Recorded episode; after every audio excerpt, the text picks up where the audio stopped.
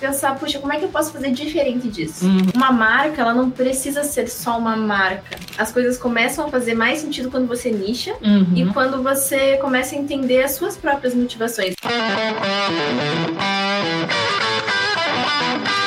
Eu sou Andressa Rando Favorito e esse é o Pod Moda, podcast que vai ajudar você que tem ou quer ter uma marca ou revenda de produtos de moda realmente lucrativa e com força de marca imbatível. Bora para mais um episódio? Bom dia! Bom dia, pessoal aqui do Pod Moda que está nos acompanhando ao vivo. Sejam muito bem-vindos, muito bem-vinda e bem-vindo você que está aí a mais um episódio do Pod Moda, o seu podcast para ter um negócio de moda lucrativo. Eu sou a Andressa Rando Favorito. Eu sou a Lana Alves da equipe Moda de Sucesso. E esse aqui, gente, é o episódio de número 011, onde a gente vai falar com a Duda Malucelli hoje, da OV Intimates, sobre storytelling de produtos de moda no Dia dos Namorados. Vou começar apresentando rapidamente a Duda antes de passar a bola para ela aqui. A gente já está no aquecimento para mais uma data extremamente comercial e importante para o nosso calendário, para você que tem um negócio de moda e quer vender muito nesse Dia dos Namorados, seja moda masculina ou feminina Talvez infantil não vai dar tanto bom quanto a gente pode citar algumas coisas aqui, mas esse é para você já fazer o que precisa ser feito em preparação para o dia 12 de junho, que é dia dos namorados aqui no Brasil, se você está aqui no Brasil. Se você está ouvindo fora, pega essas dicas para usar aí no dia de São Valentim, também 14 de fevereiro. Bom, a Duda, gente, ela é fundadora da OV Intimates, né? Também conhecida lá no passado, para quem se lembra, da Ovelha Negra, né? É uma marca de lingerie, artigos e conteúdos acerca da intimidade da mulher. Há 10 anos, a Duda estuda sexualidade e empreendedorismo e procura transformar a vida das mulheres através da comunicação e da desconstrução dos padrões vigentes nas redes sociais.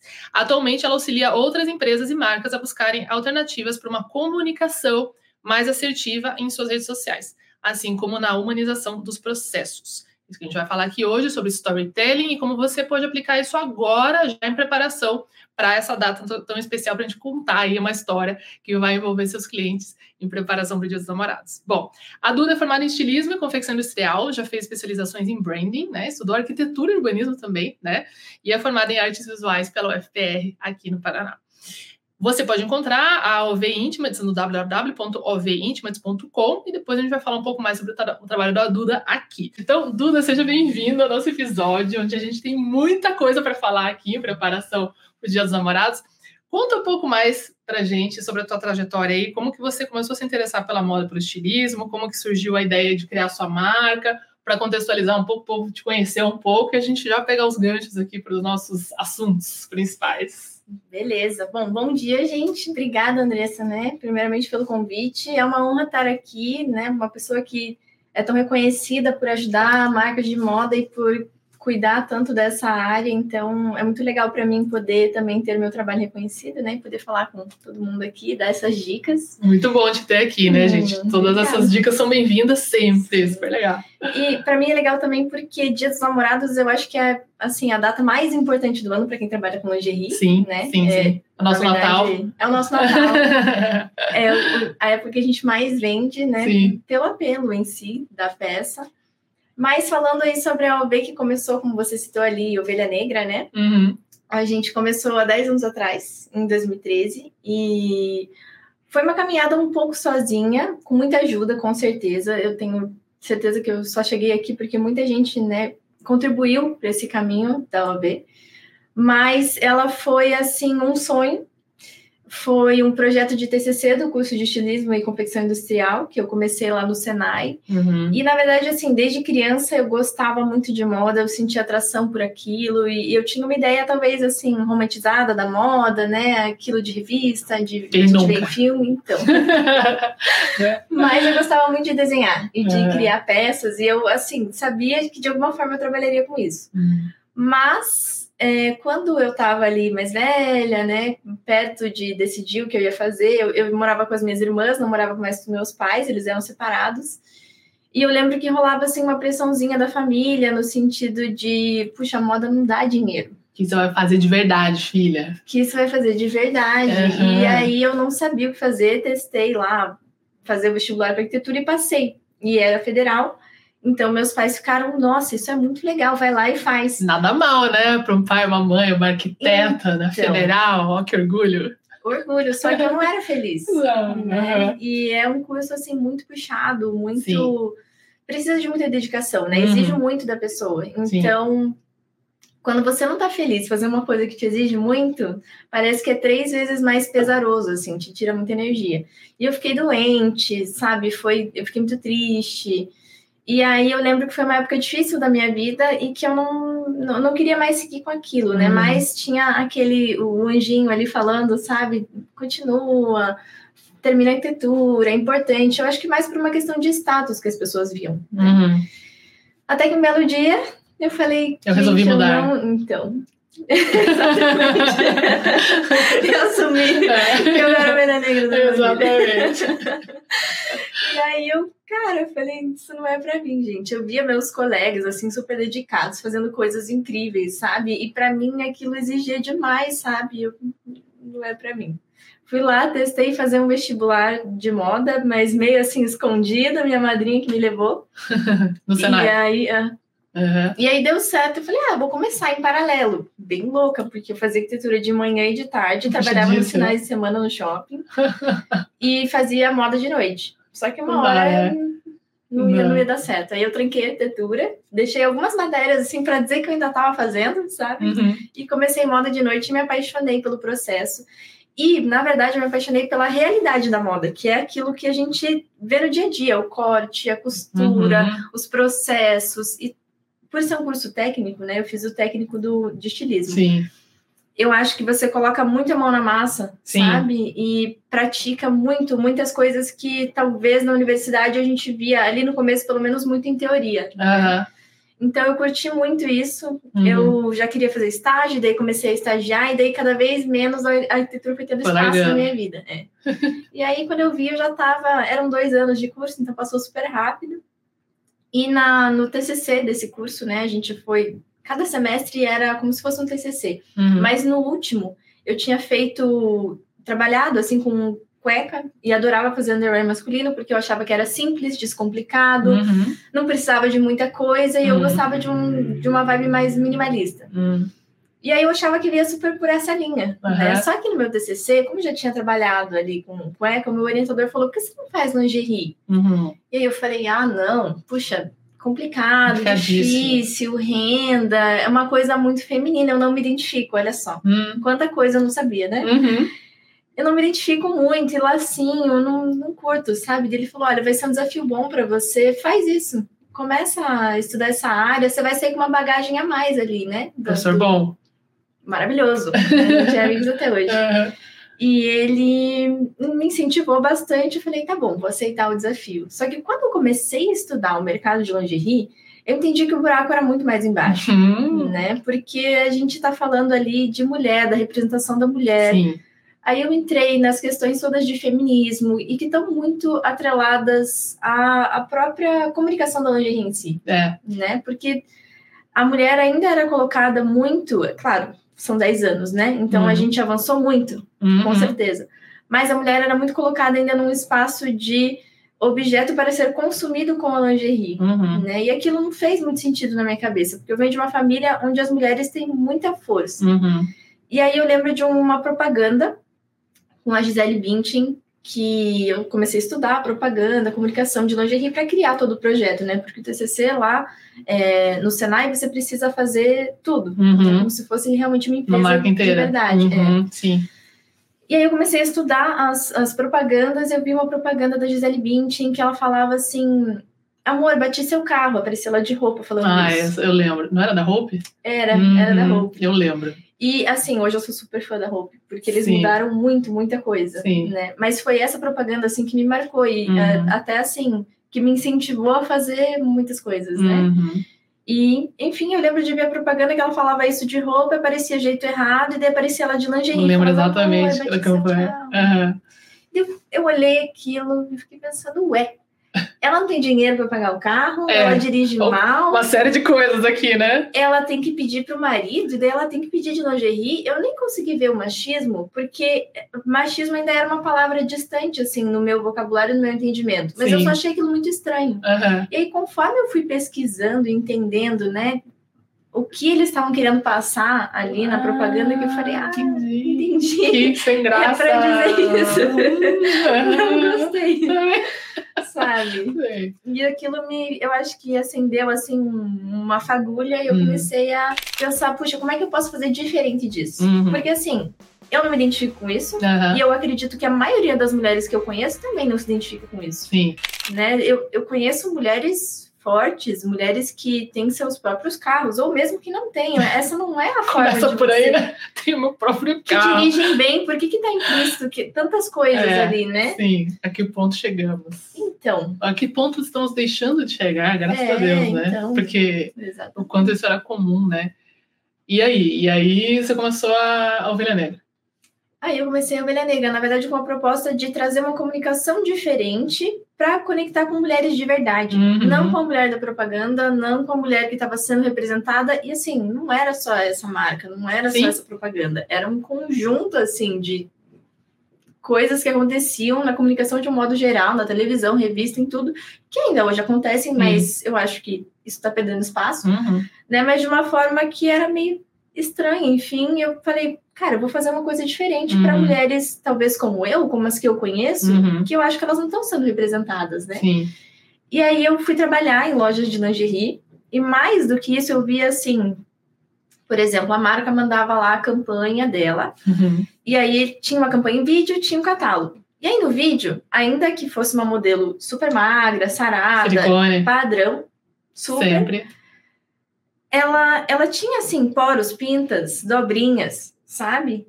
E aí na campanha fotográfica ali no catálogo, ela cera. tava assim É. retocadíssima. e aí você ficava, ué, mas é a mesma pessoa, É. sabe? Nem parece a mesma pessoa. E sempre aquela coisa assim, uma mulher muito produzida, com um saltão alto, Uhum. Esperando por alguém na sua casa casualmente. Daí também ficava pensando, quem faz isso, né? Isso. Quem fica em casa assim esperando Sim. o marido ou a companheira, enfim, esposa Sim. chegar dessa forma, É. né? E aí eu comecei a relacionar cada vez mais ao fato de que a gente, nós mulheres, éramos colocadas assim numa posição de sempre estar à espera ou para agradar alguém, né? E a Um lingerie presente, é né? assim. Eu lembro que a gente falava, com tantos anos que eu trabalhei com lingerie, a gente falava, tipo, um presente, né? Pro cara, tipo, abrir o presente, assim, aquela laçarada, aquelas fitas todas.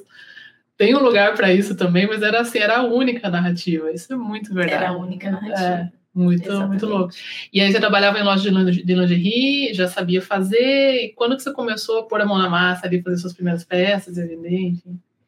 Quando eu apresentei o TCC, que aí estava com a ideia formada, assim, que era já Ovelha Negra o nome, eu já tinha desenvolvido toda uma coleção, né? Uhum. E eu estava trabalhando em lojas de lingerie, eu, eu comecei a pegar pequenas encomendas, assim, porque Uhum. como eu estava muito começando, eu não conseguia ainda comprar muito tecido, né? Fazer uma produção grande. Então eu comprava um pouquinho, E você pegava fazia? algumas encomendas, não era eu que costurava. Uhum.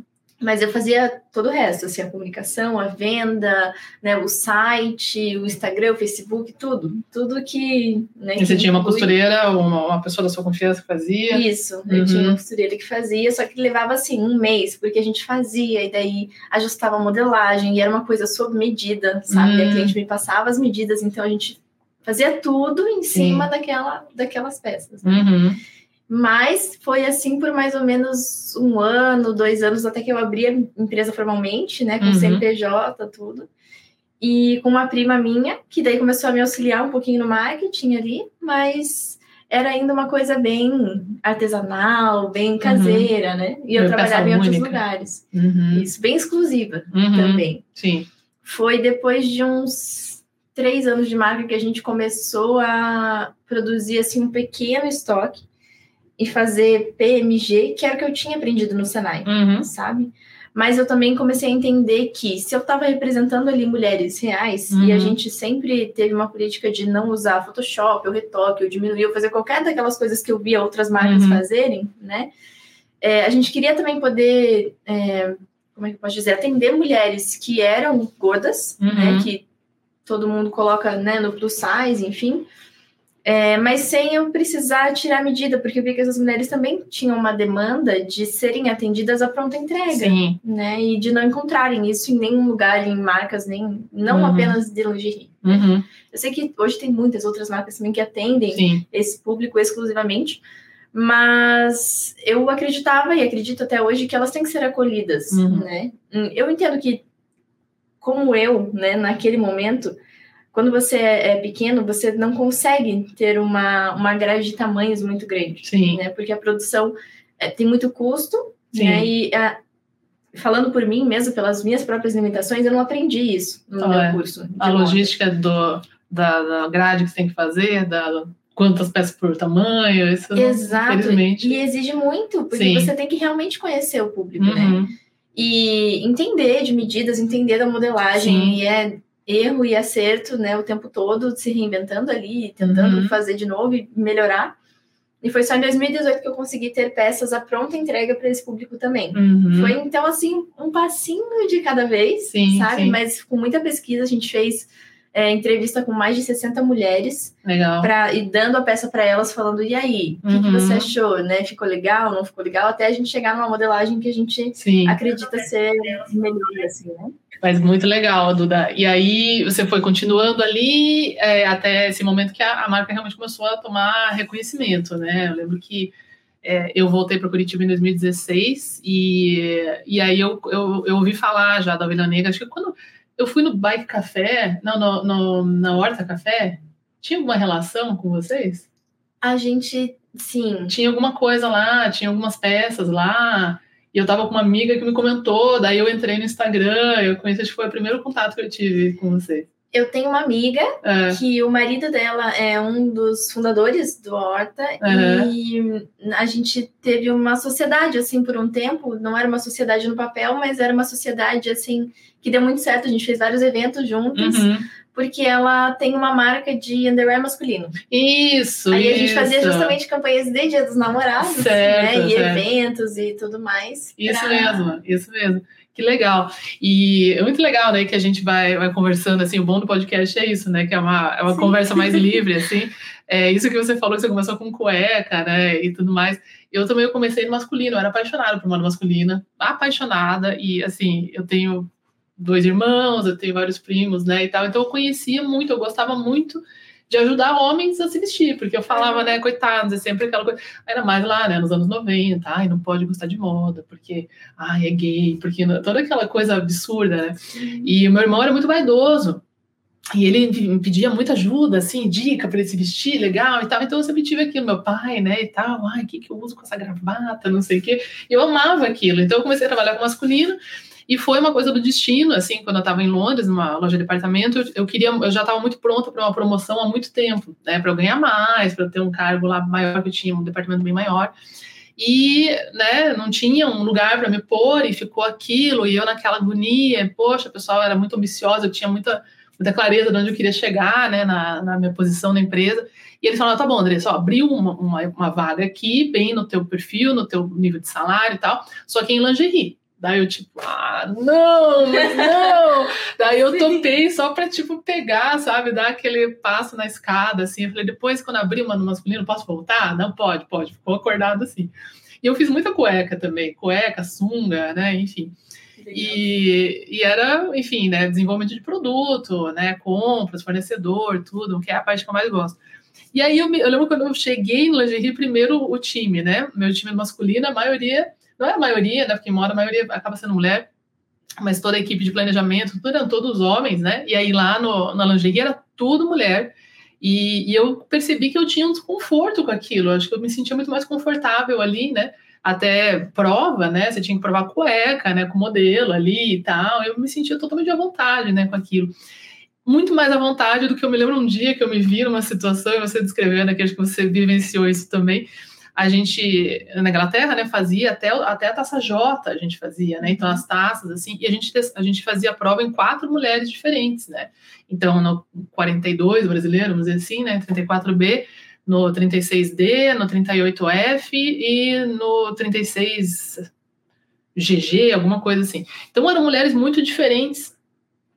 E a gente passava tarde lá. Então, assim, era duas modelistas, né? A modelista nossa, a modelista do fornecedor, a equipe toda de produto e de, de compras, a, a, fornecedora, as quatro modelos, tudo numa sala assim, ó, tipo desse tamanho, e a mulherada toda pelada lá, né? Porque assim, era um tira e de calcinha, tira e de sutiã e tal, e aí a gente também se metia no meio, porque ah, isso aqui tá apertado, uma já tirava a blusa, já falava, ó, oh, esse meu aqui tem esse aro aqui, não sei o que. A hora que eu me vi naquele momento ali, a uhum. mulherada toda tirou na roupa ali, e, e assim, senhoras, tinha uma, uma planner que ela tinha, acho que 61 anos, uma uma monstra né, do planejamento, de estoque, de tudo. Ela tinha muita experiência. E isso que você falou, a gente experimentava em mulheres reais, né? Então, assim, nenhuma tinha silicone, era peito de verdade mesmo, de mulheres maduras, às vezes, né? E eu lembro que um dia ali eu me senti meio, tipo, em pânico, assim, eu falei, gente, como que eu lido com essa, com essa situação? E, e, nesse momento eu vi o quanto que eu comecei a me envolver com o meu lado feminino também, com ajudar mulheres que eu não tinha nenhuma experiência, vamos dizer assim, com a moda, nunca, eu sempre fui para o masculino antes. E, enfim, foi uma transformação enorme pessoal para mim. E daí, nessa época, você vê isso já, isso era no início dos anos 2000, né? Então já fazem 20, uns 15, 20 anos, acho que mais para 20 anos, talvez uns 18 anos eu comecei a me envolver com tudo isso e me apaixonei por lingerie de uma forma que daí eu comecei a estudar dança burlesca, me apresentei no Sorro lá em Londres e virou todo esse negócio. Só que era como Nossa, você falava, total, porque era né, moda masculina uhum. e tal. E assim, o que, que a gente começa a ver, né? Tudo isso que você trouxe, né? Só que assim, como você disse, 10 anos, muita coisa mudou, pensa em 20, né? Ou quando eu era adolescente, que já faz 30, vamos dizer, a cada 5, 10 anos tem grandes saltos disso, né? Então, quando a gente fazia realmente campanhas, veja, era uma loja de departamentos que atendia mulheres mais maduras, na verdade, nosso público era 50 para cima. Uhum. E a gente tinha que fazer uma campanha de Dias dos Namorados, né? E aí era lingerie. E aí nosso best-seller era lingerie básica, bege, né? Aquela calcinha da Bridget Jones, né? Que, uhum. que era nosso ícone, a gente vendia muito bem, inclusive aquela lá e como que a gente traz uma mensagem de romance, de sensualidade, etc. Né? E nessa época também explodiu muito a João Provocateur, que você deve né, conhecer, que é a marca mais. Nossa, trazendo uma proposta completamente diferente. Né? Completamente, né? né? E a gente fazia né, muita pesquisa em tudo, né? E aí que eu comecei a me envolver nesse mundo do, da, da dança burlesca, né? Uhum. E, e aí você via um outro lado do, do feminismo, da fem, feminilidade e como que a gente trazia isso. E foi assim uma transformação pessoal mesmo, né? Uhum. Fora a técnica de você fazer um sutiã para um, um peito de verdade, né? Para um peito maduro, um peito grande, que é um grande desafio. É o produto mais, mais desafiador de modelagem que você tem, né? Não é assim, alfaiataria, assim, vestido de noiva, assim, mas fazer um sutiã para um busto maduro, grande, grande, assim, as nossas modelos, assim, a, a, gente, a gente fazia toda a ficha técnica, sabendo que cada mama pesava um quilo. É um quilo em cada mama, sem qualquer sustentação nenhuma. Simplesmente um quilo aqui. Você tem que levantar e tem que fazer isso de forma delicada, bonita, uma alça que não machuca, que segura. É muito complicado, bem complicado mesmo. Então, quando o pessoal fala, né, façam lingeries que sustentam. Não é tão fácil assim, né? Todo mundo que topa, né? Já começa não por aí, é. né? Cara, não é nada fácil, mano. É. Bom, mas muito legal, gente. Bom, e aí a gente começou, né, falando da, da OV, da história toda. É, e como que, justamente eu acho que vocês estão né, há 10 anos, é bem quando essa, essa narrativa começou a mudar mesmo, né, bastante. Eu me lembro claramente dessa propaganda da roupa, acho que eu trabalhava na lingerie na época, a gente achou meio, meio cafonia, né, assim, mas foi, foi super impactante. Isso era uma época que estava saindo daquela, daquele ciclo de propaganda de cerveja, que também era gostosa com a cerveja. Tipo, vamos parar de associar uma coisa com a outra, pô, que legal, mas né, dá para ser outra coisa. E, e aí, como que a gente trazia isso, né? E na lingerie também a gente fez um processo de, de ter os produtos mais sensuais e como que, mas na verdade, nossos best-sellers também eram para mulheres mais maduras, que compravam um sutiã mais caro, importado, que tinha uma modelagem excelente. Uhum. E é o nosso que a gente desenvolveu para ser a nossa versão também. Uhum. Só que as pessoas têm essa expectativa, né? Chega dia dos namorados, etc, etc. Então, vamos falar um pouco sobre o que, que é storytelling para o pessoal entender, né? Quem não conhece o termo, a gente tem né, um dos nossos valores aqui, a acessibilidade facilidade, né? Tudo estar acessível para todos, né? Que talvez tenham ou não conhecimento prévio. Né? Então, Duda, fala um pouco sobre o que, que é storytelling, branding e como contar essas histórias para o pessoal entender como que a gente atrela o produto, o público, ao que a gente está falando ali, né? Hoje com rede social e tudo mais, enfim. Primeiro, eu só queria dizer que tudo isso que você fez viveu é o que também abriu espaço para que a marca que eu construí tivesse espaço, né? Eu vejo que é tudo uma construção Sim, assim, que um vai fazendo. vão- é, Uhum. Né? E, e, e eu sou quem eu sou hoje graças a mulheres como você, né? Ah, e tantas outras que construíram sim, sim. um ambiente mais acolhedor que permitia que a gente também falasse sobre outras coisas. Pois né? é, pois é. Isso é E- importante. e as necessidades né, das pessoas, porque eu vejo assim, essas pessoas que estavam comigo lá nessa sala, né? A Su, né? A, a Su é que tinha mais de 60, assim, né? Uhum. E ela estava nessa empresa há 40 anos, né? Assim, ela entrou lá como trainee e ficou. Então, assim, ela contava como é que era antes, tá? Imagina, nos anos 80, nos anos 70, né? E, assim, que tinha a vergonha de fazer prova. Então, não se achava modelo para fazer prova, é, a vergonha das pessoas falarem, porque assim a gente para fazer um produto bom, íntimo, você, a gente tinha, eu sempre fui tive essa bandeira, falava manda trazer lá do CDU, manda fazer mais pilotos e vamos distribuir para a galera aqui experimentar. E aí tinha um dia lá na semana, tá com sutiã, tá com sutiã, o que, que você achou da calcinha e tal, não sei o que, vamos, né? E aí o pessoal tinha que falar, ó, eu achei que não sei o quê. E aí ia no banheiro, olhava, tirava foto do meu próprio peito, apareceu, ó, em e-mail para um monte de fornecedor no mundo todo, entendeu? Peito de todo mundo aparecia, né? A gente cortava o rosto, né? Mas todo mundo já sabia, tinha umas pintas, né? As pessoas identificavam. E, assim, para a gente poder fazer um produto que atende, porque não atendia antes, porque todo mundo tinha vergonha de falar. A Europa ainda é muito mais vanguardista nesse assunto, principalmente a Inglaterra, né? Uhum. Mas, assim, aqui no Brasil, muito menos. Então, quando eu voltei para o Brasil, primeiro tem essa coisa dos tamanhos ainda são inadequados, né? Essa coisa de 40, 42, 44 não serve. Não serve. Olha, na verdade, eu vou te falar que quando eu trabalhei Né? em loja de lingerie, eles vendem o P como um tamanho 40. Eu vi P. uma pessoa até hoje. Não, não, não, é uma pessoa Uma perfeita que tem pessoa. silicone. Só- E elas experimentam em modelo com silicone.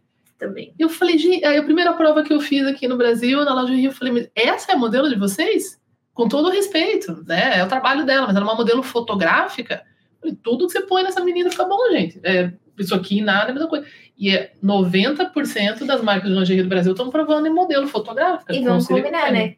Quem são as pessoas reais na sua vida que você conhece que Tem um corpão estão de acordo com aquele padrão? Né? Exatamente. E É. eu acho que como que você vai vender para uma pessoa se você está testando numa pessoa que há um, um Totalmente percentual diferente. muito pequeno, Isso. né? Da Uhum. sociedade, que é uma pessoa que tem aquele corpo que trabalha com isso, Sim, né? Então não, não faz sentido a gente É. querer que outras mulheres se encaixem naquele padrão. sim, é assim, ah, ficou bom. É claro que ficou bom. Agora levanta você, Gui. Eu falava pro povo, trabalhar na minha equipe vai ficar pelado. Já na hora, era na lingerie, eu não tenho. Vai, levanta você, que número você usa? Tira as medidas. Então, tira a blusa aí, vamos ver, fica bom? Ah, não, olha aí, ó, tá, tá escapando pra fora, tá apertando Tem que gordurinha. ficar bom em todo mundo, Tem que ficar bom. né? então. E aí que entra a modelagem ninja. E era isso que a Né? gente. Essa é a nossa proposta, assim, trazer. não que você tivesse um corpo caber, pra caber na lingerie, mas que a lingerie Exato. ficasse adequada no teu corpo, né? Que Exato. Abraçasse você. Essa Falando em lingerie, gente, se vocês já estão nos acompanhando aí, a Lana, por favor, pode pôr na tela aí pra gente. Conheçam a OV Intimates, o arroba é arroba OV Intimates, né? Uhum. Intimates, tá bom? Fala Intimates, né?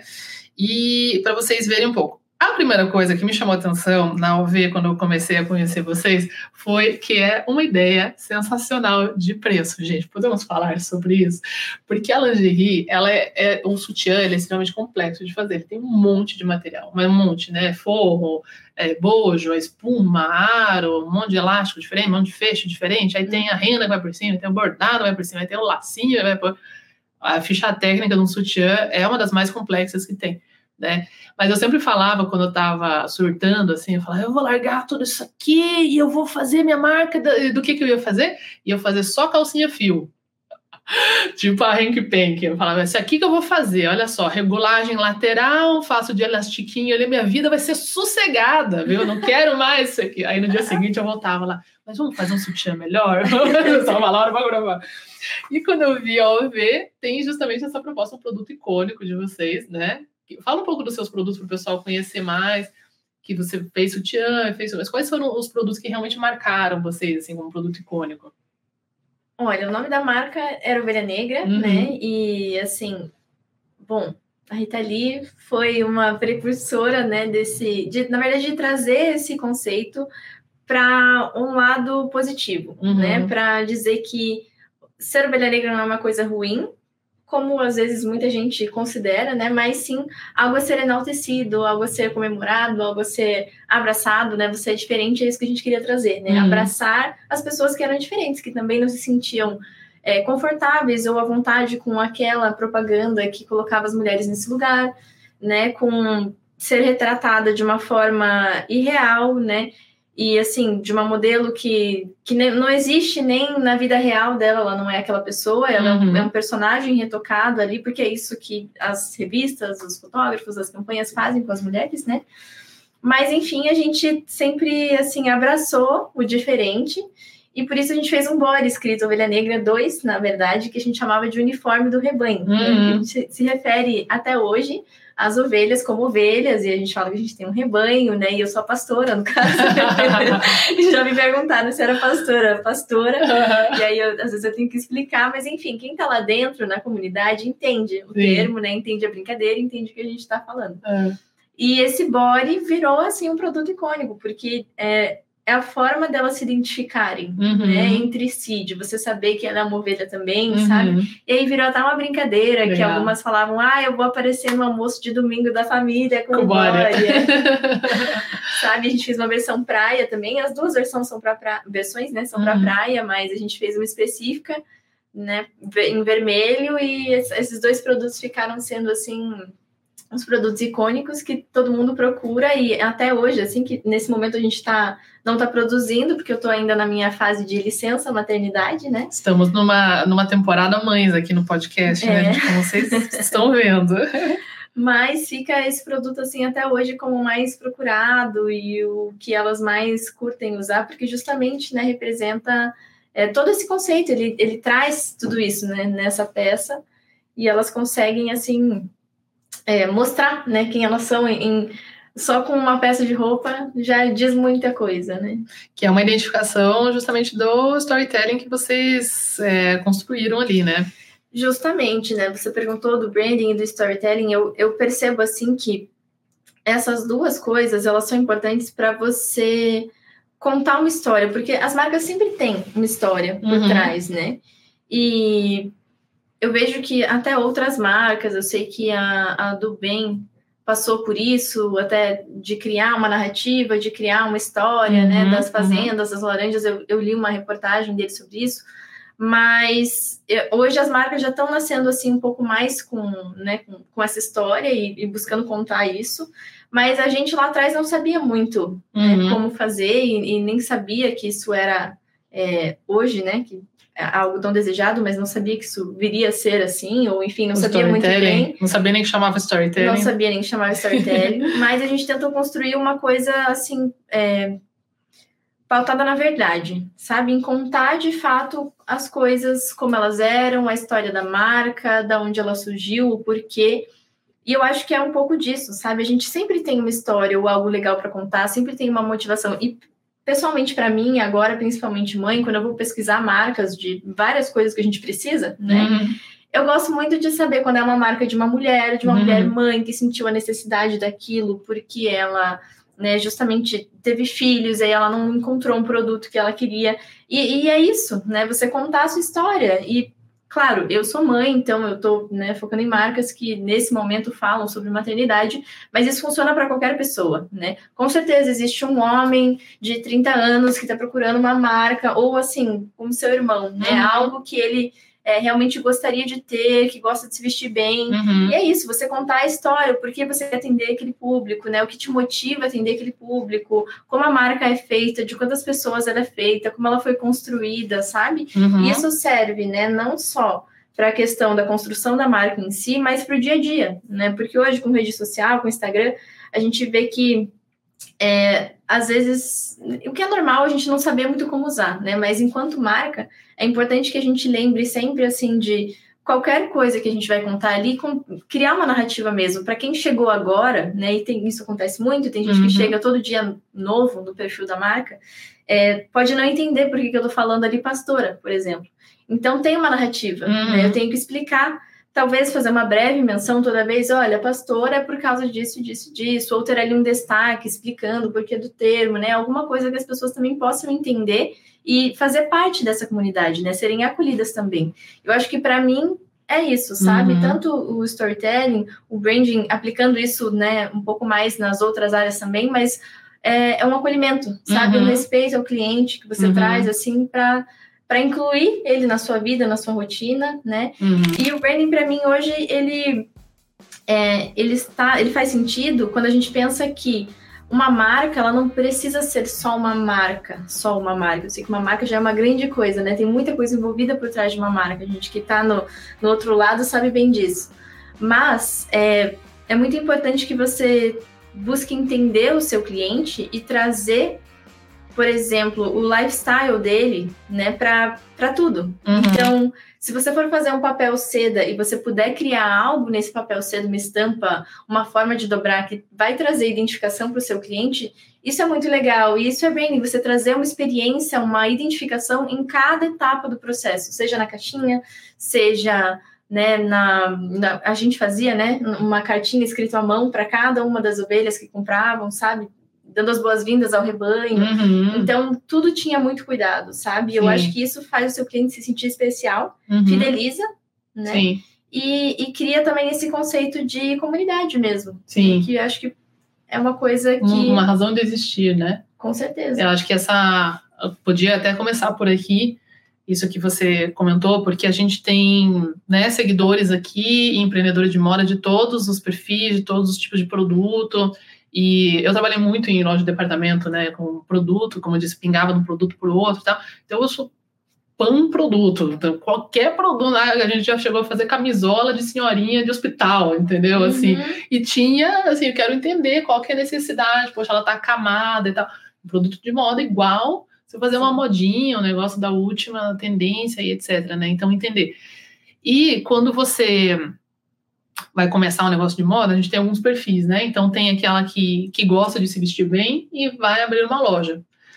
Essa é mais comum, né? Isso. Até aqui a gente eu, eu tento buscar muito isso com os meus alunos também, que é assim, tá, mas o, o que exatamente que você gosta da moda, né? O que que você quer levar para essa mulher que vai estar tá lá do outro lado, que pode ser como você? Quais são as características exatas delas, né? Porque senão fica um pouco mais vazio, você tem mais dificuldade de contar uma história, né?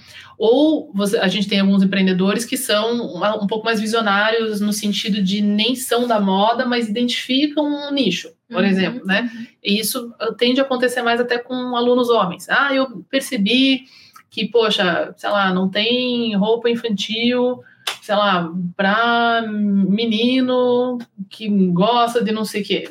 Aí, uhum. assim, monta um plano de negócio e tal, a gente tem tudo isso no, no Modo de Sucesso Pro, e beleza, então a gente identifica aqui uma necessidade do mercado, beleza, tá. Mas ele já começa um pouco mais intencional, no sentido de quem que eu vou ajudar, qual que é o problema que essa pessoa tem. O que é muito legal. Né? O que já facilita bastante, né? Fala, meu querido e minha querida empresário e empresária de moda. Tô aproveitando para dar essa pausa aqui para te dizer que existe uma oportunidade para você que quer faturar alto com o seu negócio de moda de forma lucrativa e profissional. Essa oportunidade é o meu programa Moda de Sucesso Pro. O Moda de Sucesso Pro é a minha metodologia completa em seis passos. O primeiro passo, a gente vai fazer o diagnóstico do seu negócio, dos seus estoques e das suas vendas, da lucratividade, dos perigos e das oportunidades dos seus produtos e das suas estratégias atuais. O segundo passo é a definição clara das suas metas e do seu orçamento para compras e investimentos corretos no seu negócio que vão garantir a lucratividade e a escala da sua marca ou da sua loja. Isso tanto para você que já tem negócio como para você que vai começar do zero. Nosso terceiro passo, a gente vai olhar a sua estratégia de produtos, seu público-alvo, a sua precificação, seus pontos de venda vendas ideais para você e a comunicação e o seu marketing. No nosso quarto passo, a gente vai fazer o planejamento de coleção dos seus estoques, dos seus tamanhos, do número de peças que você precisa, das suas categorias, dos departamentos de produto que você precisa e do seu sortimento completo para você nunca mais comprar de mais do que não vende e muito pouco do que não vende. No nosso quinto passo, você vai aprender finalmente como comprar corretamente, como escolher os melhores fornecedores, como fazer as melhores negociações e receber o seu estoque no prazo e no preço correto dos seus produtos. E no sexto passo, a gente vai trabalhar as suas vendas e a sua escala com as melhores técnicas, abordando todas as possibilidades de vendas, desde o atacado até o varejo, até exportação, franquias, e-commerce, loja física, loja online, venda por redes sociais, tudo para fazer o seu negócio escalar de forma profissional e lucrativa. Para você acessar essa oportunidade, clica aqui no link da descrição desse episódio para saber mais e entrar em contato com a gente para uma chance de participar do programa, tá bom? Conheça também o meu outro programa de aceleração avançada para você que já fatura alto ou que quer faturar mais de 100 mil reais por mês com lucro, estoques saudáveis e levar o seu negócio a um outro nível de jogo e dominação do mercado. Esse é o meu programa mais avançado que tem o meu acompanhamento mais personalizado no seu negócio, é a Mentoria Safira. E aqui também na descrição desse episódio você pode clicar no link ali para saber tudo sobre ela e entrar em contato com a gente, caso você queira agendar uma reunião estratégica do seu negócio para entender se a Mentoria Safira é o programa para você. Então, por exemplo, quando a gente vai falar né, de marketing, de branding, né? É, tem toda essa situação da buscar as dores e os desejos dessa, dessa pessoa. Então, usando lá o exemplo do meu irmão que eu estava falando, né? Que não é nada, não é uma necessidade ultra especial, que nem eu estou atendendo uma, uma aluna que ela pivotou o negócio dela numa, num experimento que ela fez, ela descobriu como fazer né, tingimentos naturais e que isso dá para vender para criança com dermatite atópica, né? Uhum. Seu nenenzinho é pequeno ainda, uhum. mas assim, você, né, você vai, vai ter contato com outras mães que estão vivendo Sim. isso, que é bem, bem difícil. É, aliás, dermatite, outra dermatite, é, enfim, outras dermatites. A minha filha tem dermatite atópica, mas não é de alergia de coisa. Ah, mas existem alguns tipos sim, de que é alergia do, do tingimento, sim. de produto de limpeza. Também. Exatamente. Isso está crescendo cada vez mais, né? A gente, uma geração já muito exposta a metais pesados, todos esses alergênicos, né? Que nos tornamos aí uma geração com muito mais alergias, enfim. E aí ela falou: Eu tenho essa ideia aqui. Eu falei: Bingo, né? Agora a gente tem um caminho aqui que é um baita do mercado que tem pouca gente ali é um problema específico. Eu tenho um, filho, uma filha, uma criança que tem essa alergia que eu não posso ir na, na Renner comprar uma roupinha para ela que vai dar alergia e vai pipocar toda a pelezinha. Então, tá clara a dor, né? Uhum. O desejo era, pô, quero uma roupinha legal para meu filho, né? uhum. né? Quando eu penso lá no meu irmão, não tem essa dor, né? Então, qual que era a dor dele?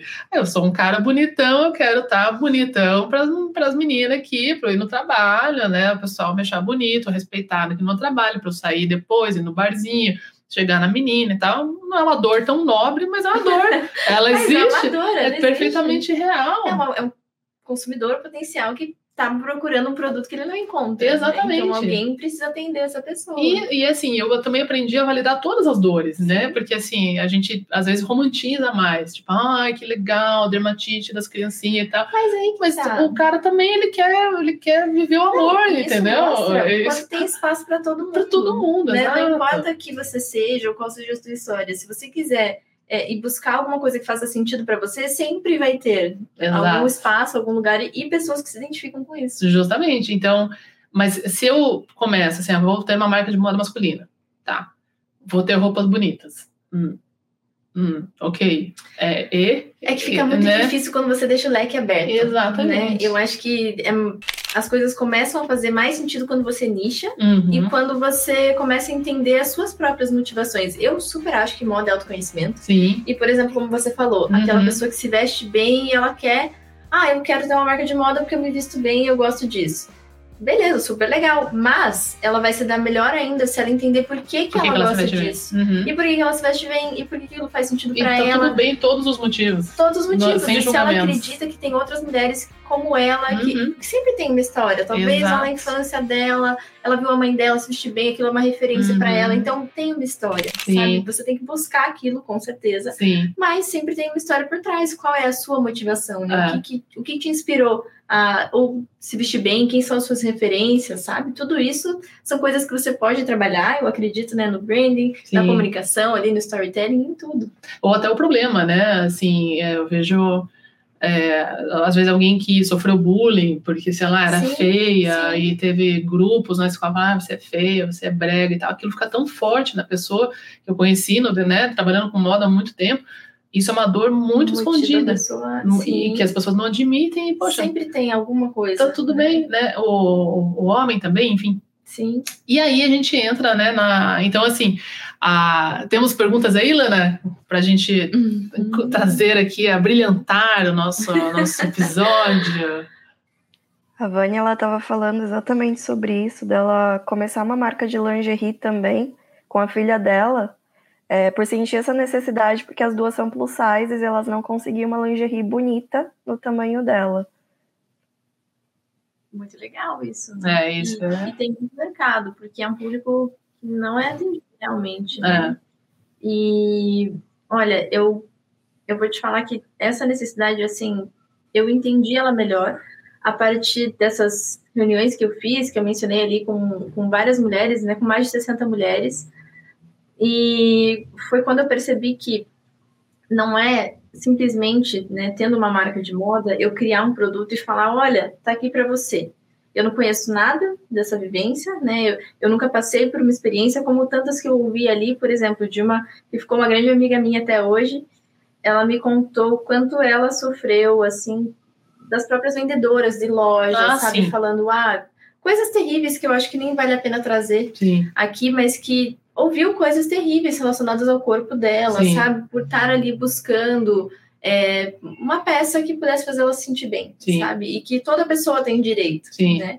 Então, foi conversando que eu entendi que a necessidade era maior só do que um produto bom para essa pessoa. Hum, Era uma necess- necessidade de acolhimento, assim, no, por completo. por Uhum. completo, porque essas pessoas não eram nem bem tratadas quando elas iam em lojas, Uhum. elas não eram nem bem recebidas, elas se sentiam mal por sequer entrar numa loja e perceber que não tinha produtos do- no tamanho, É. sabe?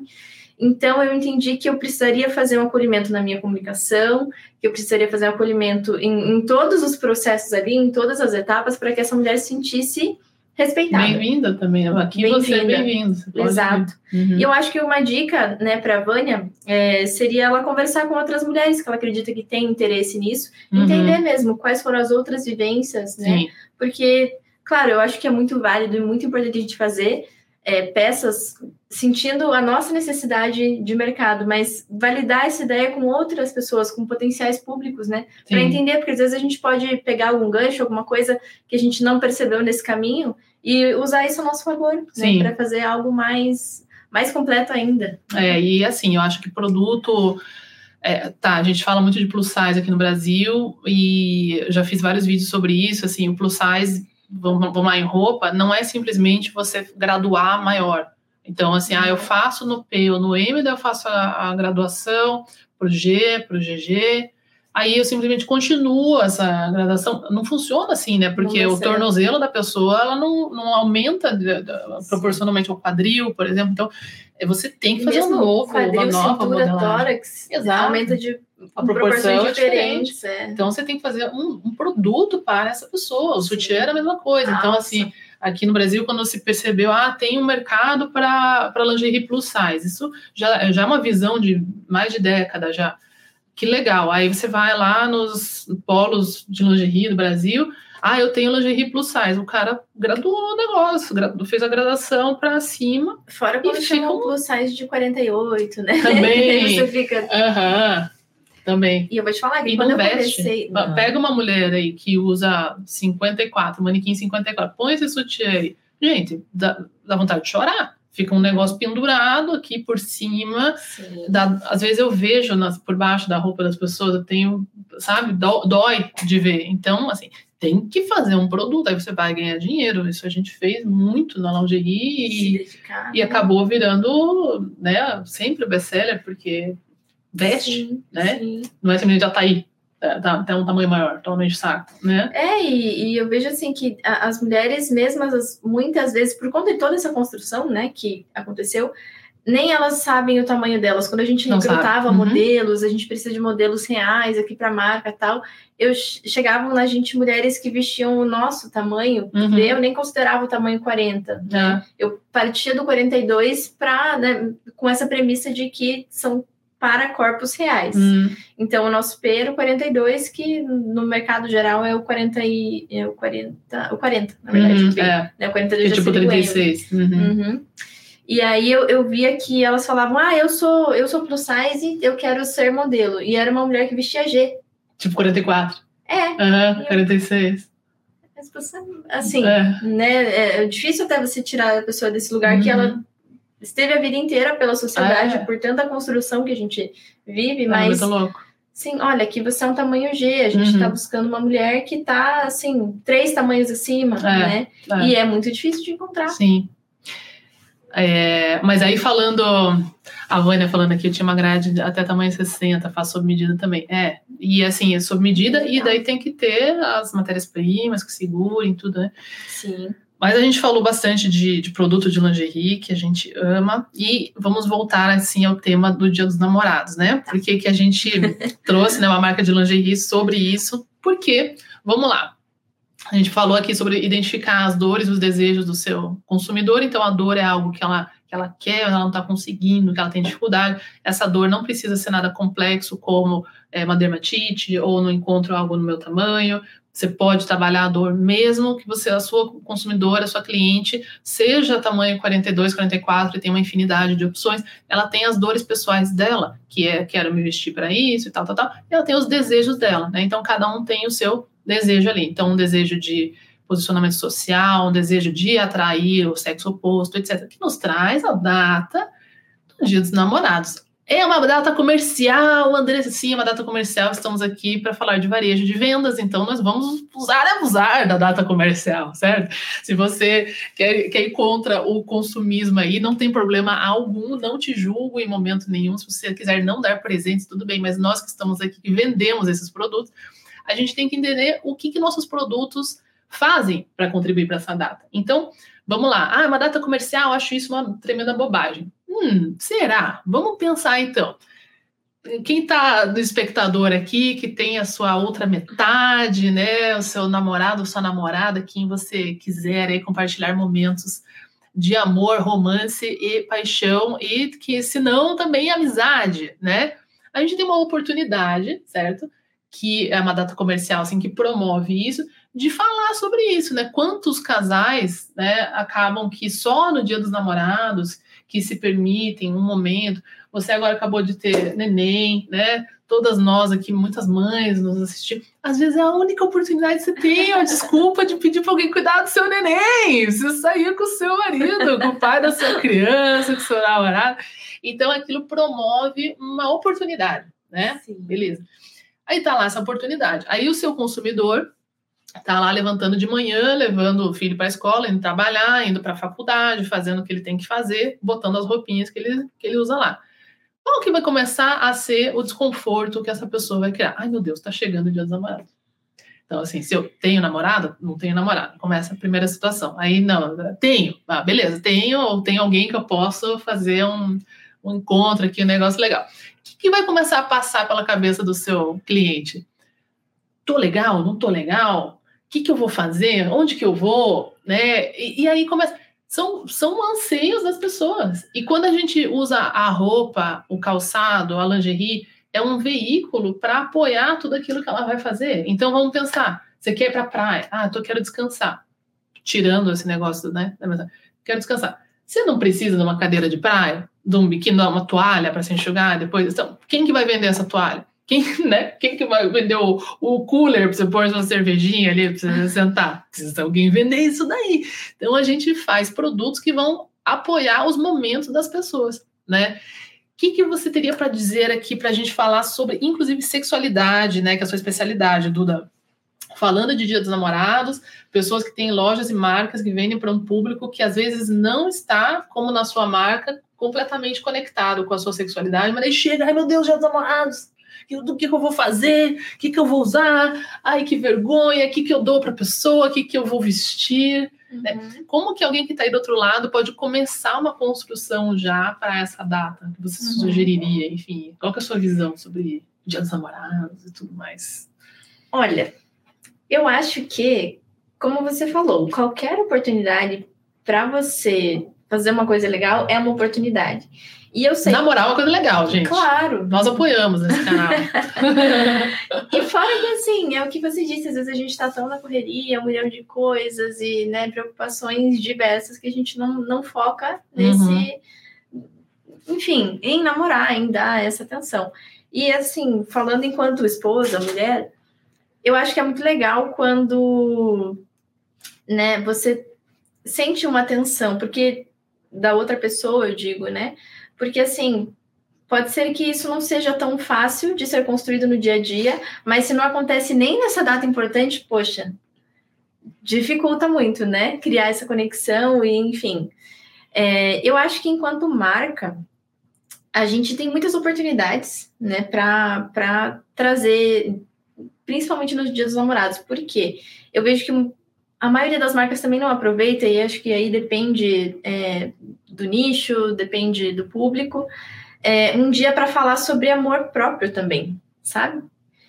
É, tem muita gente solteira, Uhum. né? E claro que tem muita gente que vai usar esse dia para, sei lá, conhecer alguém, para sair. Eu acredito que tenham lugares que promovam encontros e, enfim, Uhum. alguma promoção especial de Dia dos Namorados. É, porém, é muito legal também, e aí você falou até de marcas infantis, pensando que não tem como você criar uma narrativa, né, de namorados, porque é uma coisa meio estranha, né? Não Criança é legal não a gente é, Uhum. focar nessa parte com criança, e eu até pensando que as mães são o público, por que não trazer uma mensagem especial? Talvez não focar necessariamente na venda, se você é uma marca de produto infantil, por exemplo, mas focar no cuidado com essa mãe, Uhum. sabe? Mãe, aproveite esse dia para cuidar de você mesma, No sabe? fim de semana eu vou ficar na, na madrinha.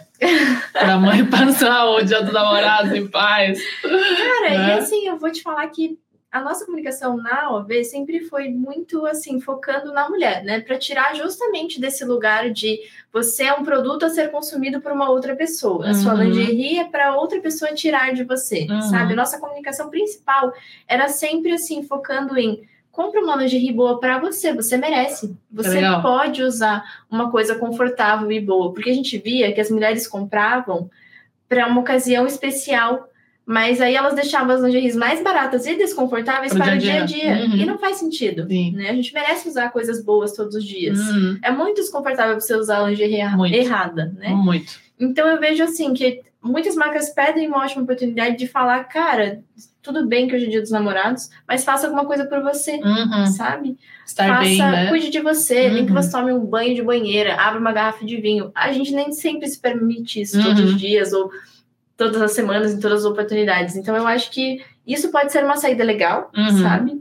Mas se o público é masculino, né, e se você quer, né, enfim, eu acho que depende muito do, do que você acredita, e aí eu acho que é importante você ter mapeado o seu público, quais são é, as atividades dele, como ele acorda, para onde ele vai, ele é um homem solteiro, ele é um homem casado, né?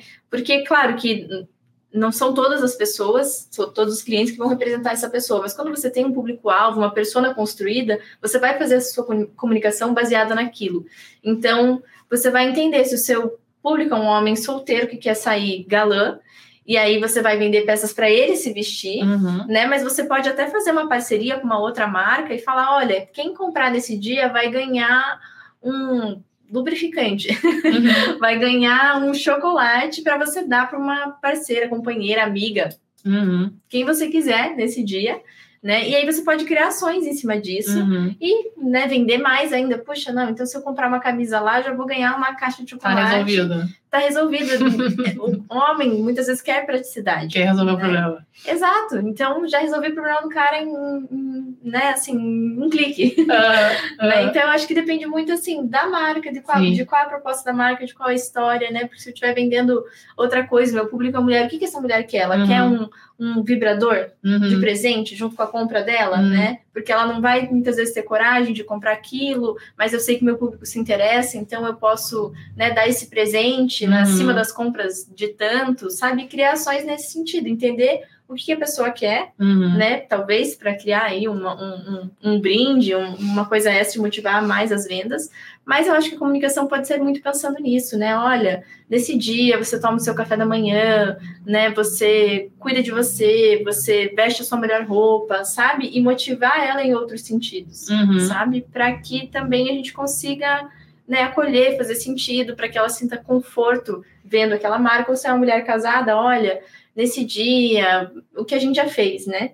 Focando em, em namorados, a gente fez uma vez uma live e a gente trouxe dicas Uhum. de sexualidade, de, né, do que você fazer nessa noite se você tem um parceiro ou uma parceira. Uhum. E aí a gente sugeriu brincadeiras, sabe? Eu lembro que tinha uma que você recortava coraçõezinhos, deixava pela casa e fazia um cardápio das coisas que a pessoa poderia escolher, Uhum. né? Um cardápio, né? Um menu ali. Uhum. E conforme ela fosse juntando coraçõezinhos, né? Ou ela poderia fazer coisas para você e ganhando esses coraçõezinhos ao longo da semana, criando uma antecipação ali, né? E aí a pessoa tinha que guardar os coraçõezinhos para poder escolher, né? den- Dentro daquilo que você estava disposta. Cupons. Isso, É. e aí ela poderia escolher, olha, eu quero trocar os meus coraçõezinhos por esse aqui hoje, sabe? Uhum, e uhum. criava essa brincadeira, sabe? Essa dinâmica. Coisas saudáveis para o casal, sabe? Eu acho que Dá pra pôr o coraçãozinho dentro da máquina de lavar, dá. dentro do senso de roupa suja, que ele tem um bônus. sentido para você, né? Mas é isso, sabe? Eu, eu acho que é você ir além do compre para outra pessoa. Ou Tá aqui um presente. compre, é, Uhum. sabe? Eu acho que Vivenciar deixar o seu mesmo, né, público aquilo. interessado uhum, e trazer conteúdo de qualidade, né? Trazer Uhum. valor para ele e entrega para além do produto em si. Eu acho que isso é muito importante. Eu acho que aqui a gente chegou num, num dos pontos mais que o pessoal tem maior dificuldade, que é isso, é tipo, ah, o conteúdo de qualidade. Aí o pessoal pode olhar e falar, ah, Duda, para você, né, faz muito sentido, porque a marca tem tudo a ver com algo que o pessoal vai procurar para Dia dos Namorados e tal. Mas aqui, ah, sei lá, eu vendo alfaiataria. Como que eu vou começar a falar, pôr um vibrador no meio do brinde e tal? Como que eu vou construindo isso daqui até lá? Que que, vamos usar alguns exemplos aí. Lana, tem comentários aí de produtos diferentes do pessoal? Ou podemos fazer alguns. jogar algumas batata quente aqui na mão da, da Duda? A gente teve um da Michelle, que ela disse de vender acessórios porque ela acha bem democrático e serve todo tipo de mulher. Cria essa vibe de acolhimento também, ao mesmo tempo de embelezamento para todos. Mas eu acho também que, que a lingerie, assim, é igual a Duda falou, é, é um, um nicho que você vai, primeiro, precisa pensar no amor próprio. Então, É, é algo nosso, né? Independente se você está vestindo para o dia a dia e eu preciso de uma alça com sustentação, ou até uma lingerie que vai ser uma rendinha mais trabalhada, uma harness trabalhada ali. É primeiro para você e depois para os outros, né? Essa comunicação, assim. Então, é legal até trabalhar nisso. Isso aí. Vamos, vamos pensar algumas dinâmicas aqui, então, nesse, nesse exemplo, né? Então, a, ela tem uma loja ou uma marca de alfaiataria feminina, né? Então, normalmente ela fala sobre dia a dia no trabalho, a praticidade, né? O estilo, tá, tá, tá. pronto. Agora, hum, queremos falar de, de Dia dos Namorados. Como que ela vai pivotar isso? O que seria uma, uma ideia, assim, para começar? Eu acho que ela pode. Primeiro de tudo, se ela quer fazer uma ação ousada, como você falou, né, do vibrador, ela tem que perguntar. Sempre a melhor pessoa para responder isso é o público. Uhum. Né? E é por isso que eu acho que as redes sociais ou até e-mail são uma forma muito legal de você conectar público e trazer essas coisas. Né? Uhum. Então, por exemplo, você pode fazer uma série de e-mails ali, três, quatro, cinco e-mails, e começar a dar uma pinceladinha no assunto, sabe? Ver se as pessoas respondem e curtem. Ou no Instagram, mais fácil ainda, né? Abrir caixinha de pergunta, perguntar o que as pessoas vão fazer no dia dos namorados, né? Perguntar quem vai estar sozinha, ver se é uma grande parcela do público que te assiste ali. Legal. E eu acho que isso varia muito de acordo com da onde vem a maior parcela do seu público, né? Uhum. Se é online, se é numa loja física, porque vale também perguntar, né? Perguntar para cliente, olha, você, a gente vai falar sobre sexualidade aqui no dia tal, trazer uma conversa gratuita, chamar as clientes, sabe? Isso te interessa? É algo que te interessa? Enfim, e, e- e investigando mesmo, né? Porque eu poderia criar mil estratégias aqui impondo algo, mas a verdade é que quem conhece o público Uhum. é, a, é a dono do negócio, Sim. né? E se tá na dúvida, perguntar, eu acho que é a melhor saída. Uhum. Por exemplo, vamos supor que a gente está ali falando sobre alfaiataria e praticidade, né? Hum. Ah, você sabia que que a gente tem um produto aqui que você pode é, colocar de manhã e ir trocando ele, ou trocar o blazer, né? Colocar do avesso e ele vai ficar de uma outra cor. Ou a gente tem uma peça aqui que ela vira uma outra peça, isso é prático se você for para um jantar de noite, sabe? Mas é, isso pensando que a gente está focando no público feminino que está consumindo para si mesmo, Uhum. né? Se eu for focar numa pessoa que depende, se ela vai comprar, eu quero que ela compre algo para o marido dela também, na minha marca que atende os dois públicos, ou não, eu quero que ela compre algo para ela sair nessa noite do Dia dos Namorados. Ou vou vender um presente, né, pro, pro É, namorado. Eu acho que muda toda a comunicação, Uhum. né? E vai muito de acordo com isso. Por exemplo, ela citou ali os acessórios. Uhum. se você acho que faz muito sentido se a gente está pensando ali, né? Ah, você quer comprar ou me- melhor, você quer vender algo para ela ficar mais bonita, para ela se embelezar no Dia dos Namorados. Aham. Então a comunicação vai partir toda para esse lado, sabe? Olha, é, tá aqui, é, você quer uma peça prática que você possa também usar no trabalho ou não, olha, para você mudar o seu look completamente, para você trazer uma coisa diferente, né? Uma peça que você nunca usou, algo mais ousado, sabe? Uhum. Eu acho que varia muito qual é a intenção, Sim. né, para você criar uma campanha, mas tudo pode ser feito É. e acho que depende muito, como eu falei, né, ali do público. Na OV, pensando ali no storytelling, a gente fez já uma campanha, a gente falava muito de diversidade, né? Hum. Então a gente fez uma campanha uma vez com duas mulheres, e aí a gente pensou no seguinte: é, a gente queria trazer produtos novos, né? Um, um conjunto novo em duas cores diferentes. E aí a gente criou uma história, uma campanha, né? A gente fez uma gravação e criou uma campanha falando do Sol e da Lua. Tem, eu acho que é um, um poema que eles nunca se encontram, né? E o nome das peças era Eclipse. É. E aí a gente contou uma historinha de amor para vender essas peças, Uhum. sabe? Entre essas duas modelos, trazendo ali os pilares da marca, os valores da marca, né? De diversidade, de representativi- representatividade de duas mulheres, né? Numa campanha com duas mulheres. Então, a gente amarrou tudo para conseguir vender esse produto, Uhum. né?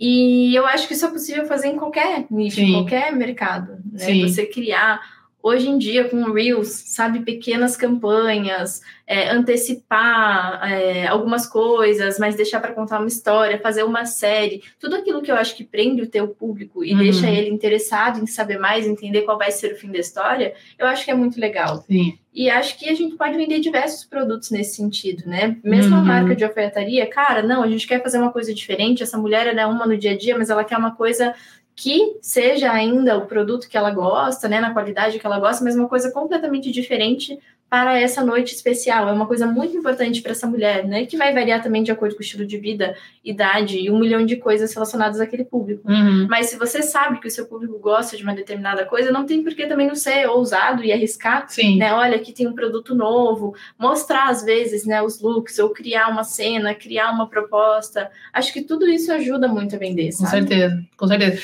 É, porque o que a gente vê mais, e eu acho que é o que é menos efetivo, e o pessoal fica né, tropeçando bastante naquilo, é assim, pessoal, está chegando o dia dos namorados, já escolheu o presente da sua namorada? Vem pra loja tal! e aí eu vou uma fotinha de Marara, entendeu? Tipo, no máximo, põe um look, mas assim, o cara olha aquilo e fala, tá, mas... Mas olha com É quanta isso gente você faço. competindo. Pois é, Olha com quanta tão gente você está complicado. competindo. Porque, assim, na verdade, aquilo não é uma grande solução. Então, assim, Não, porque Ou- ele pode comprar de você ou de qualquer outra loja do shopping. e, né? e vai Que- chegar com uma caixa, tá aqui seu presente, né? E, assim, o que, na verdade, é Despersonalizada, né? despersonalizado, quando, na verdade, assim, a gente tá pensando que cada vez mais as pessoas estão buscando experiências, né? É, construir aquela experiência junto com o seu cliente, usando os seus produtos, né? Porque ele vai, se for jantar em algum lugar, vai falar, puta, preciso de uma camisa mais legal. Ou levar, dar a roupa para para né, pra namorada sair junto, né? Sim. Sempre tem essa, essa coisa meio. Ou até como Né? você falou, a experiência. Cara, nesse Dia dos Namorados eu vou fazer essa caixa aqui super especial Uhum. de presente. Então, todo mundo que comprar até essa data vai receber nessa, nesse, nesse pacote especial. Sim, Que aí não é aquela sacola só que a pessoa pega e abre e ah, legal. exatamente. Tem toda uma, né, todo um cuidado. kits, assim. né? A gente Isso. falou muito sobre isso no Dia das Mães, né? Datas comemorativas, inclusive tá no canal do YouTube. E tem um episódio aqui, se você olhar, acompanha o, o canal, né? Do YouTube separado, que é o Pod Moda Condessa Rando Favorito. E temos também no canal principal, André Serrano Favorito, um vídeo já sobre datas comemorativas, sobre justamente essa questão de você montar os kits com os produtos que você já tem. Então, contextualizando os produtos. Né? A gente falou, a gente ia falar um pouco aqui sobre alguns produtos que mais vendem né, nesse, né, nessa época.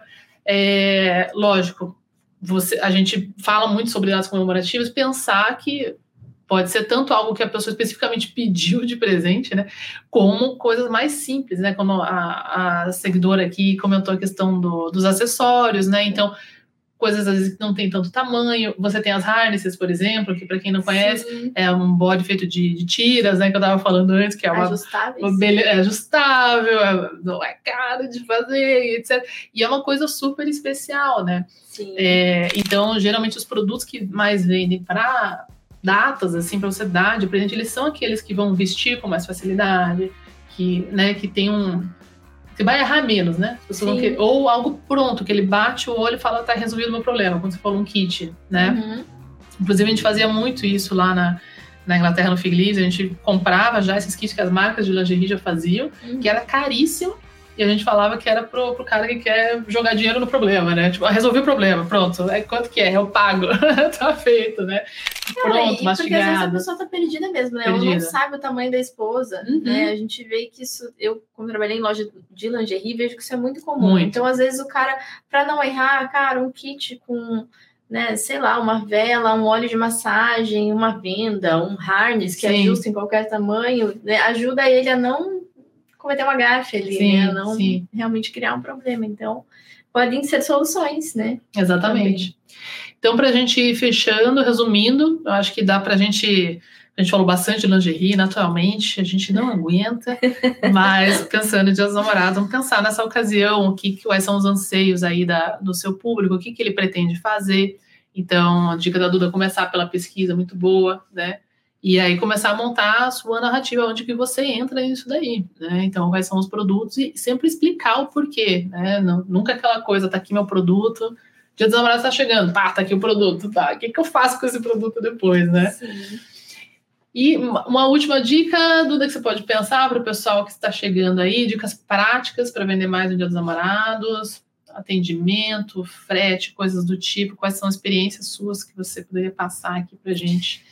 Eu acho finalizar. Que, talvez essa de conectar com o cliente mesmo, sabe? Porque, por exemplo, né, a gente já testou o lance do frete, frete grátis nessa época, não não não, é, não funcionava tão bem, sabe? Hum. O, o, meu cliente queria outras coisas. Uma coisa que a gente fez que funcionou muito legal hum. foi dar um harness de presente em todas as compras mas aí eu via que as mulheres compravam para si mesmas, sabe? Uhum. Que era também o nosso objetivo, né? A gente, o nosso público-alvo de vendas nunca foi o masculino.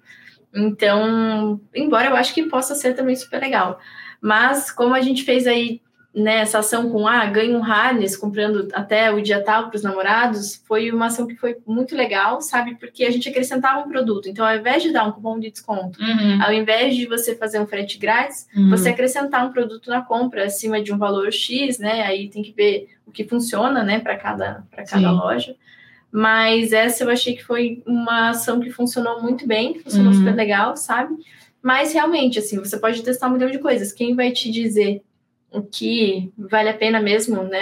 Para onde você ir, é o resultado, né? Ou o seu cliente quando você estiver planejando. A resposta, né? Que ele vai dando. E a gente já ligou também, assim, para, tipo, ah, vamos ligar hoje para 10 clientes, perguntar, né? Manda Legal. um WhatsApp primeiro, pergunta se elas, as melhores clientes, sabe? Ou aquelas uhum. que são mais assíduas. É, o que, que você gosta, o que, que você quer, o que você curtiu, que a gente já fez, sabe? O que, que, que você espera, espera né? nesse uhum. dia dos namorados, o que, que te faria feliz. Né? Uhum. Né? Aonde mais você acha que a gente pode estar no seu dia a dia? Se você compra sua roupa para o trabalho, é, cara, eu vou dar uma caneca pro café da manhã dela, sabe? Uhum. Porque essa mulher não tá pensando no dia dos namorados, ela tá pensando no dia a dia dela e, enfim, Sim. eu vou dar uma caneca porque Pronto. ela vai lembrar de mim no café da manhã, Sim. sabe? E é isso, eu acho que você conectar com quem é o seu público-alvo, com o que ele quer diretamente, ao invés de só, né, pegar dicas aleatórias, Acho que isso faz muito mais sentido. Em vez de só botar um coraçãozinho no post ali e falar venha para a loja tal. É. Construir. Começa a construir Sim. já, né? Sim, Tem com tempo. Certeza. As pessoas vão deixar um pouco para a última hora. Cuidado, você que vende online, né? Dá uma data de corte para o pessoal receber em tempo. né, para não dar essa dor de cabeça e começar essa narrativa agora. Se esse episódio já te deu várias ideias aí, comente aqui abaixo nesse, na gravação desse episódio. Não se esqueçam que os nossos episódios vão ao vivo, eles acontecem ao vivo no canal Pod Moda com Andressa Rano Favorito, que é um canal separado do meu canal principal, que é o Andressa Rano Favorito. Vocês devem seguir os dois, por gentileza, né? Se você está aqui, já siga. E toda terça esses episódios editados vão para todas as plataformas de streaming para você acompanhar aí dos seus dispositivos e de todas as suas seu, o seu sua plataforma de streaming aí preferida para acompanhar. É só procurar o Pod Moda com o André Serrano favorito e curtir aí esse conteúdo no carro, lavando louça, fazendo exercício da forma que você desejar. Se você estiver escutando esse episódio aí, fazendo alguma dessas atividades, dá um print aí na tela e me marca lá no arroba Andressa Favorito lá no Instagram com a sua dúvida ou com a grande sacada que você pode ter tido até aqui. Não se esqueça de compartilhar com quem precisa ter um Dia dos Namorados épico de vendas e que realmente satisfaz e se conecta com os seus clientes. Alana, temos uma última observação. Quais foram as maiores sacadas que você pegou aí? A nossa comunicação final é, é isso. A comunicação é não colar só os coraçõezinhos na vitrine, principalmente que a Andressa falou agora do e-commerce. É, a gente precisa muito, acho que o ponto principal, além de preparar o produto, preparar uma comunicação, é dar uma data limite de chegada para os produtos, para ninguém ficar ali, ai meu Deus, chegou o dia 12 eu não estou aqui com os meus produtos, meu presente tudo mais. E é isso. É, Duda tem uma marca incrível é, de conectar com o público, ela é especialista realmente em criar narrativas para algo que perguntou muito para gente, que é como se conectar com o público para me vender, vender meus produtos. A Duda, ela criou ali realmente um rebanho, a comunicação dela, e é incrível, Duda, obrigada pela sua participação, viu?